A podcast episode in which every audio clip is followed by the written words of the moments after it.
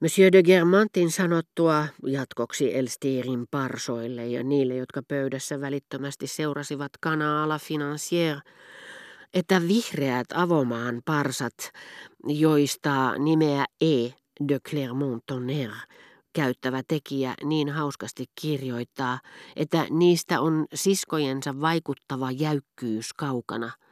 Pitäisi aina syödä munien kerran.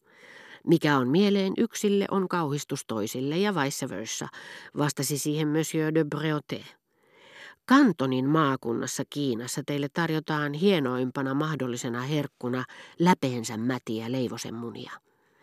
Monsieur de Breauté, jonka tutkielma mormoneista oli ilmestynyt aikakauslehdessä Revue de Dieu Monde, liikkui vain kaikkein aristokraattisimmissa piireissä, mutta niissäkin hän seurusteli yksinomaan sellaisten henkilöiden kanssa, jotka olivat edes jossakin määrin intellektuellin maineessa. Näin ollen siitä, miten usein hänet näki jonkun vallasnaisen luona, saattoi päätellä, oliko kyseisellä naisella salonki.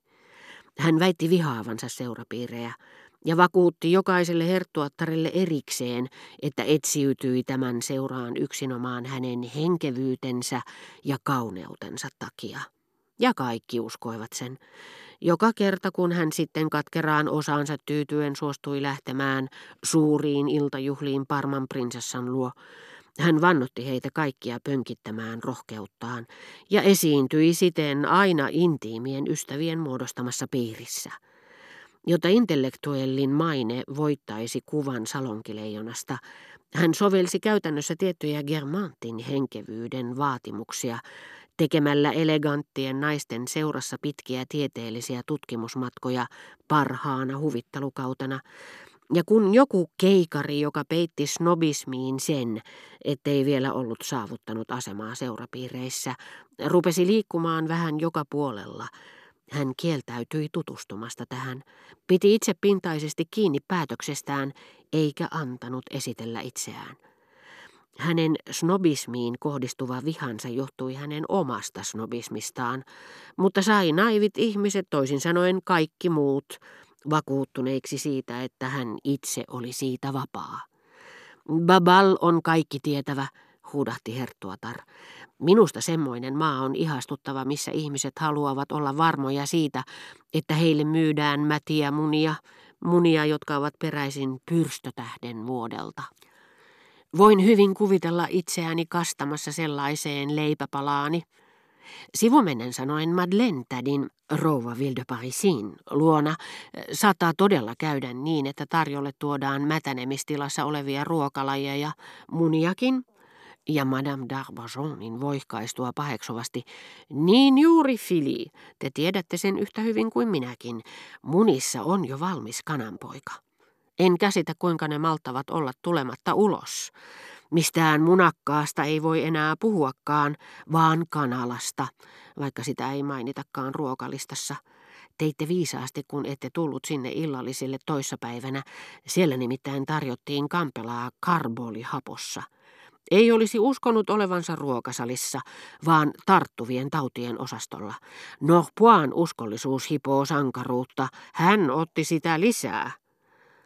Minusta tuntuu kuin olisin nähnyt teidät hänen luonaan sinä päivänä, kun hän vastasi niin nasevasti sille herra Blochille. Monsieur de Germant halusi ilmeisesti antaa juutalaiseksi tunnetulle nimelle vierasmaalaisen kaijun, sillä hän ei ääntänyt Blochin ch koona, vaan niin kuin saksan sanassa hoh joka oli sanonut jostakin, en muista mistä runoilijasta, että hän oli taivaallinen.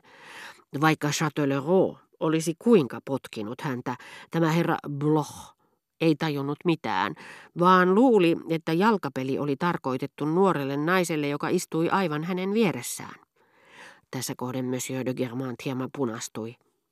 Hän ei huomannut, että ärsytti suunnattomasti tätiä taivaallisillaan, joita tuli kuin turkin hihasta. No hyvä, Madeleine täti, jolla on sana hallussaan, tokaisi lopulta. Kuulkaas nyt, hyvä herra, mitä teiltä tätä menoa liikenee Monsieur de Bossuelle? Monsieur de Germant uskoi, että kuuluisan nimen edessä Monsieur ja etuliite olivat kuin suoraan vanhan kuningasvallan ajoilta. Se oli rahanarvoinen kohtaus.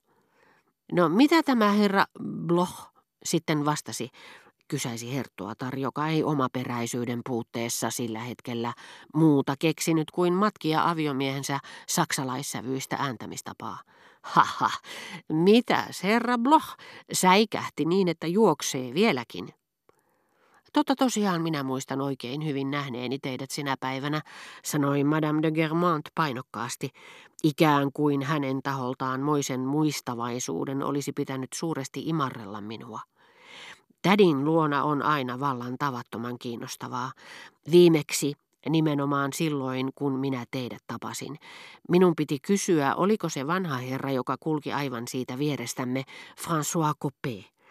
Te tietenkin tunnette kaikki, hän lisäsi äänellä, josta kuulsi, että hän kadehti vilpittömästi minulta kirjallisia tuttavuussuhteitani ja halusi niin ikään pelkää kohteliaisuuttaan esitellä vierailleen edullisessa valossa niin perin juurin kirjallisuuteen perehtyneen nuoren miehen.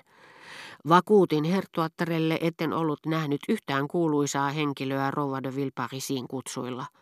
Mitä ihmettä, sanoi Madame de Germant varomattomasti tunnustaen täten huomaamattaan, että hänen kirjailijoita kohtaan tuntemansa kunnioitus ja halveksuva suhtautumisensa seurapiireihin olivat pintapuolisempia kuin mitä hän uskotteli, tai ehkä todella uskoikin, Eikö siellä todellakaan ollut suuria kirjailijoita?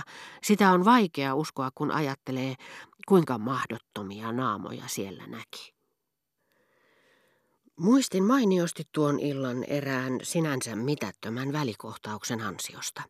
Madame de Villeparisi oli esitellyt blokin Alphonse de Rothschildin puolisolle, mutta toverini ei ollut kuullut nimeä, vaan luuli joutuneensa tekemisiin vanhan, vähän hassahtaneen leidin kanssa, ja vastaili kovin yksitavuisesti entisen kaunottaren vuodatuksiin, kunnes Madame de Villeparisi sitten häntä jollekulle toiselle esitellessään erittäin selvästi lausui Paronitar Alphonse de Rothschild. Silloin oli blokin suoniin yhdellä iskulla tulvahtanut sellainen määrä miljoonia ja arvovaltaa, jotka olisi varovaisesti pitänyt jaotella pienempiin annoksiin, että se vaikutti häneen kuin isku sydänalaan tai verentungos aivoihin.